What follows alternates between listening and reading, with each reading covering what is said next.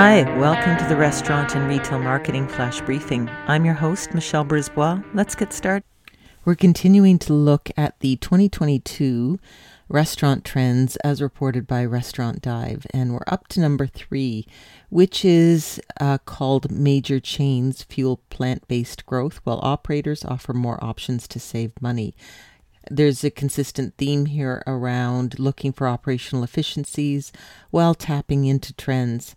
And what they point out here is that 2021 ushered in a number of plant based meat launches at major restaurant chains.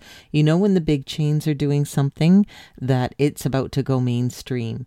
So, McDonald's tested plant, McPlant products made in partnership with Beyond Meat an Impossible Foods Ghost Kitchen partnership with Dog Haus, and uh, Starbucks tested a 100% plant based menu at one of their Seattle stores.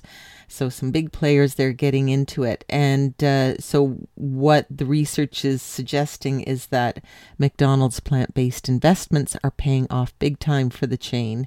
And uh, they estimate that several of the chain's eight test restaurants sell as many as 500 McPlant sandwiches a day, roughly 70, uh, sorry, 500 McPlant sandwiches a week, or roughly 70 per day. And so the initial forecast was 20 to 25 McPlant sandwiches per day. So they've trebled that projection. He says here anything plant based is going to blow up over the next couple of years. I'm involved in raising funds for both public and private funds for two different plant based companies. When we peel through the curtain, the numbers that I'm seeing are just absolutely tremendous in terms of not only their growth recently, but their future projections. Um, so it's uh, Veganuary, um, and uh, again, as you're potentially revamping that menu, uh, do look at plant-based options. Just dip your toe in a bit. Um, I think I've recommended previously, even if you want to put some desserts on the menu, uh, there's a great site called Chocolate Covered Katie.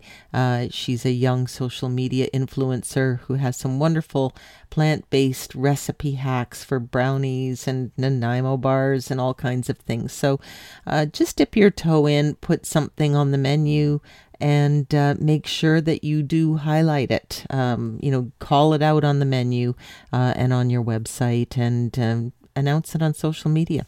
Talk to you tomorrow. So come on, let's get out.